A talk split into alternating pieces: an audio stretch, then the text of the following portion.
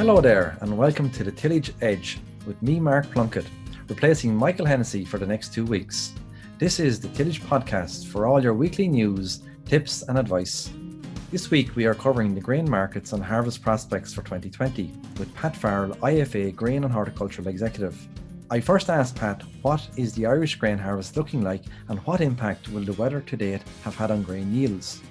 Up to the 1st June, it was looking very much likely that we mightn't make. We could have a very early harvest brought forward by the dry weather and the heat, and we could have been lucky to make maybe 2 million tonnes as opposed to the 2.3 or uh, 2.4 million tonnes we had last year. But since we got the rain in June, it has probably improved prospects a good bit. Now, some crops it was too little, too late.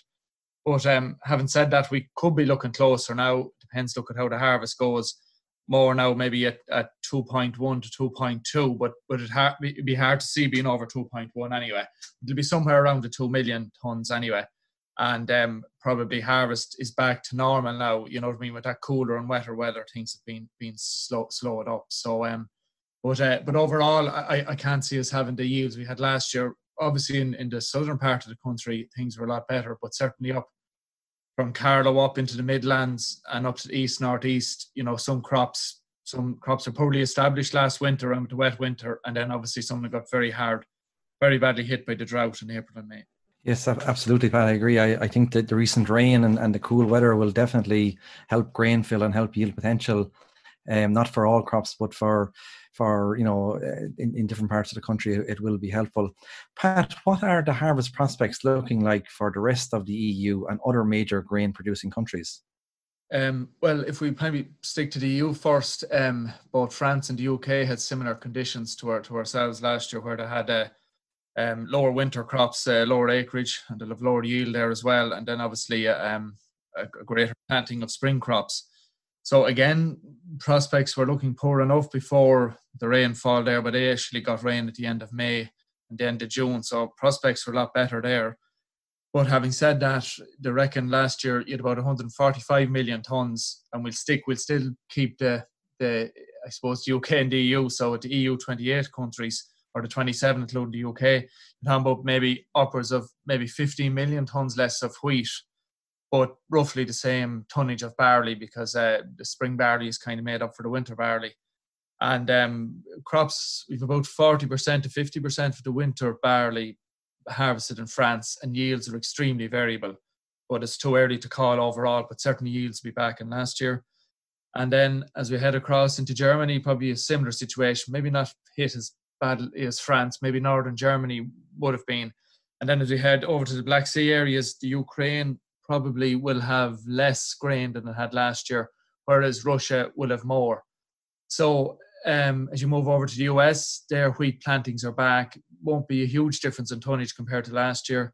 But then Australia, they had about three consecutive years of drought, so they're expecting, you know, a massive, maybe forty percent increase in in um, grain this year in, in, tonnage. But obviously, that's relative. That's more because they've had two or three year, yields of poor, years of poor yields due to drought and that type of thing. Then Argentina, they're starting starting to plant at the moment, or a lot of wheat planted, and they're expecting to have big enough crops. So really, overall, it's kind of a tale of pluses and minuses. You have wheat back in Europe, back in Ukraine, but up in Russia, up in the US, and up in, in South America and in Australia. And then when you move to um onto say barley, barley probably will come in similar to last year, probably around 150 million tons worldwide, and about 63 million, 63 million tons in Europe, say Europe stroke UK. Okay, Pat, that, that's an excellent update uh, around the world uh, in terms of what's happening in the in the major markets. In in terms of grain price nationally here, Pat, where is wheat and barley um, uh, currently, or, or what what's it looking like for the coming harvest? Yeah, somewhere the reason the quotes at the moment are somewhere between 135 to 140 for green barley, somewhere between 155 to 160 for for wheat, and um, probably in the last uh, maybe 10 days ago, prospects were looking very poor due to the maybe thoughts of a big maize harvest in the US, but that has been significantly cut back. So that has allowed, say, wheat prices, which is the Matif, which is the main one that's followed in Europe, it had dropped as low. September price had dropped to 175 euro ton, but has come back up to about 183 today. So um, it's nearly solely based on um, the expectations of lower acreages maize in the US. Okay, very good, Pat. Pat, why is there such a differential between the price of wheat and barley, which would not have been the case in other years?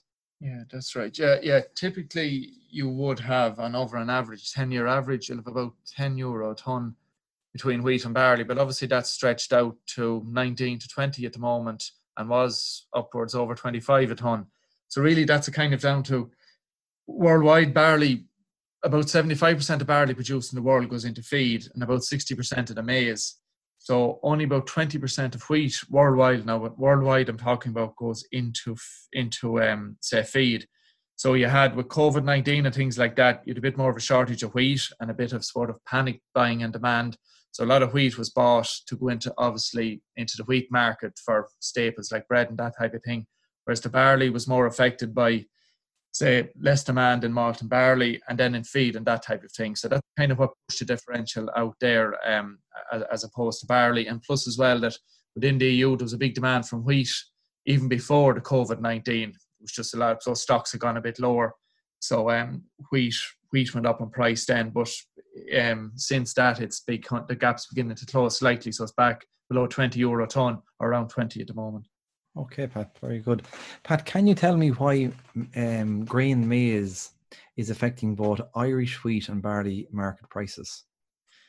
Well, basically, um, due to a lot of trade deals that were done, we Ireland in the last number of years has, well, basically last year we imported well over a million tons of maize. That was to do with, say, um, a follow on from the drought in 2018 and that type of thing.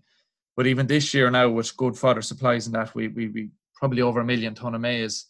And if you think we only produce say two two to two and a half million tons of grain ourselves, you can see the impact it has there. And basically, those are third um, third country prices as well. So basically, purely world prices. Now, when maize drops to a certain level in the US, a tariff kicks in.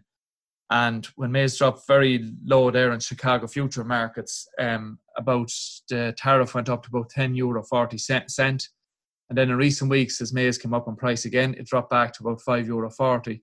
But there, just last Friday, that the EU announced that the mechanism had been triggered again, so there's no tariff because maize has come back up in price. So that's that's one of the main influences it has. Secondly, as I said there earlier, um, when it comes to the world animal feed market, barley accounts for 75% and corn 60%. So obviously both of them are, are competing in the feed market. So once you have an excess of maize or cheap maize, that barley unfortunately becomes sort of benchmarked against that and it's substituted. If barley's more expensive or isn't competitive, they put maize into into feeds and take the barley and wheat out of it. Okay, so maize is sort of regulating the, the price of, of, of barley nationally going into, into rations.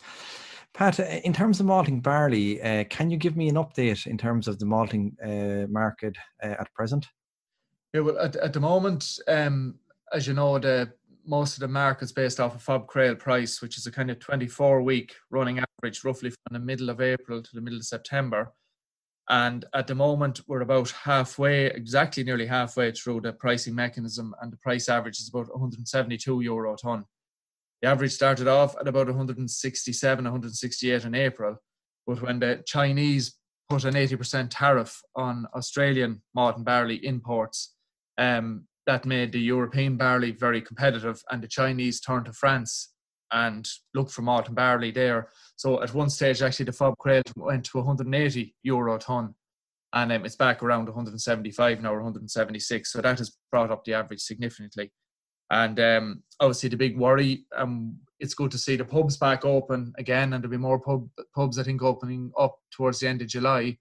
But obviously, that has a big effect on demand for malt and barley. When the likes of Guinness and Heineken here were virtually taking in no malt um, over the last three or four months. So, look, it just remains to be seen. We, we hope that uh, that they stick to the contracts and that uh, like the Boortmalt and not take in as much malt and barley as possible.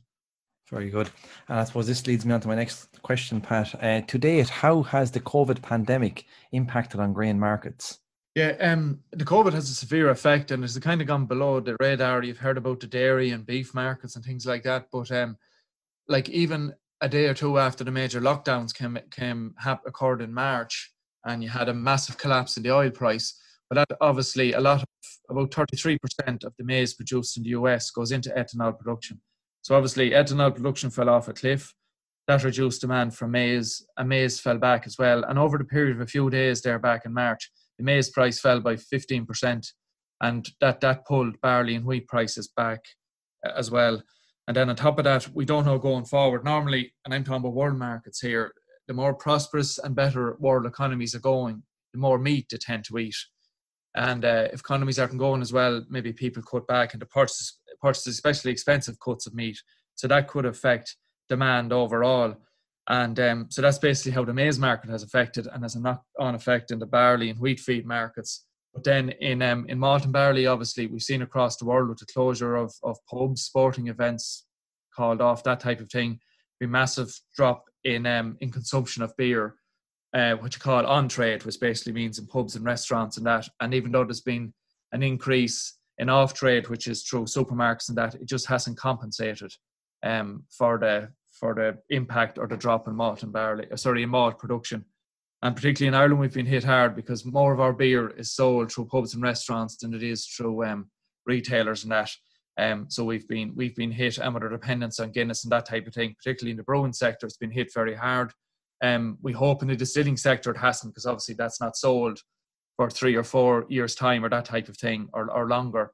It hasn't had as much effect there, but but basically between the malt and barley sector and the feed sector, um, COVID has had a major impact.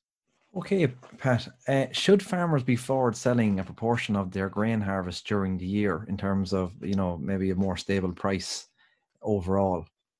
Um, best practice would in the trading that would suggest that in any business you probably have to do some form of hedging or risk management so forward selling probably is, is one of the options that's available to farmers. Not available to everyone in this country, but but a certain amount of people can do it. So look at I suppose people got burned back from I think it was back in 2012 or 2013 where people had forward sold a lot of their grain and it turned out in some cases the price went up, which was bad enough, people missed out. But secondly, some people didn't even have the grain on their farms to match what they had actually forward sold. So I think the lesson from that is that you should really only sell 20 to 40% of your grain. And what you kind of always advise is people trying to be flexible. And whenever you see spikes in the markets, whether it's due to weather or otherwise, um, then you should try and probably forward sell a little bit at that stage. Um, and that's based probably on your own pricing, your own pricing models, your own profitability, what you think you can make money at. But look at best practice would say you should probably try and forward sell a bit, particularly worldwide when, when a lot of grain merchants and feed merchants probably have maize bought forward for two years when you're actually competing against farmers around the world who have forward sold as well themselves. And if you take an instance like the moment, at the moment, barley's not hectic, but wheat probably is still a fo- good forward buy for this year and next year, you know, if you take average prices over the last 15 years. Yeah, definitely, it's a mechanism that would help farmers maybe spread the risk in terms of taking a single price, you know, at, harvest time. What are your current views on oil seeds and proteins going forward? Well, at the moment, it's it's been encouraging to see that um, we've had a, a big jump in, in the bean acreage because the last two years it wasn't great, and now we're up to almost fourteen thousand hectares this year, which I know has an, an impact on the on the protein payment because it's basically a, single pot. But having said that, if you take the sector as a whole, due to our independence and imports, um, it's good to see that acreage is up, and hopefully the weather stays good for for, for good production in, in in beans and and peas. Um, basically, it's it's quite positive. A lot of the a lot of the merchants and feed merchants integrated beans into their rations, and they're kind of using them and actively looking for them. And um, if you look at oil seeds, then your European might it hasn't been great in oil seeds due to the you know the absence of neonicotinoids and and poor weather at plantings of, of winter crops. But but in in general, um, the rapeseed price of the rapeseed price is quite good. It's gone up in recent weeks because the biofuel market has started again, and I think fifty or sixty percent of the oil seeds produced, a rapeseed, goes into the biofuel market. So as we stand at the moment, that's a quite a positive market, and certainly a market that we need to try and we need to try and grow in this country. And basically, it's a, uh, it spreads the risk as well as as much as giving farmers options when it comes to rotations and things like that. Absolutely, it, it definitely brings something new to the rotation in terms of continuous cereals where you can put in say oil seeds or proteins. There is benefits there in terms of soil and also higher yields in the following cereal crop. Pat the final question. You have experience in the straw market having worked in the mushroom industry how do you see the straw markets for 2020 with the possibility of a large reduction in straw supply yeah we'd, we'd have to see straw supply as um, being being i suppose much reduced from last year number one but we've got to remember that we come into into last year, sorry, coming into um, say this year with a good supply of straw and things like that. But um, because of the wet winter, cattle weren't turned out till late enough, so there was more straw used up then. And then obviously we've had the recent drought and that, so that has maybe some people were in dairy farms and things like that were introducing a bit of straw into the rations and that. So that has used up some of the surplus straw. And um, and basically that's sort of on the demand side at the moment. And if you go to the supply side, um, basically winter crops are back by up to 40%. And particularly in the case of wheat, we have plantings between spring and winter wheat, plantings down almost 30%. So if we take that straight away, even with similar straw yields, we're going to have 30% less wheat and straw in the country. And then add that that's that a lot more of that is spring and not winter wheat and straw. So you'd be talking about maybe wheat and straw back by up to 40% compared to last year.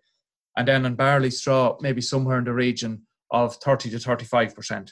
Because as we know, and I think you've said it there earlier, the recent rains will probably definitely help with grain fill, but the die was a kind of cast um, as regards straw and that type of thing, you know, and a lot of crops had stopped their vegetated stage and it headed into grain fill when the rains came. So um, at this stage, as I said there, you're, you're, you're looking like up to 35, 40% less um, straw compared to last year. And um, already, anecdotally, over the last few weeks, people have said there's a lot of inquiries from straw, especially from the north of Ireland and this different places which you didn't have last year. And um, probably, if you just talk about the mushroom sector and its own, um, obviously it's mostly wheat and straw they use. That's that's the main preference in the sector. But they would have a certain amount of carryover of straw because the price was fairly reasonable last year, maybe compared to other sectors. A lot of straw was bought up for that, so they probably will have a carryover of straw beyond the harvest. But after that, because of I said the reduction of wheat and straw, um, there, there should be good demand there as well.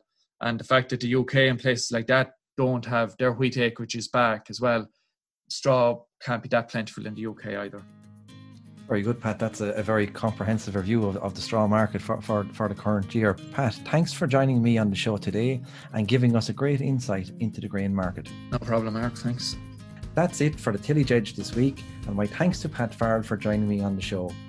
Don't forget to rate, review, and subscribe on Apple Podcast or Spotify so you never miss a show. And for more information, go to teagasc.ie. I'm Mark Plunkett. Thanks for listening, and I'll be back next week with more tillage news and advice.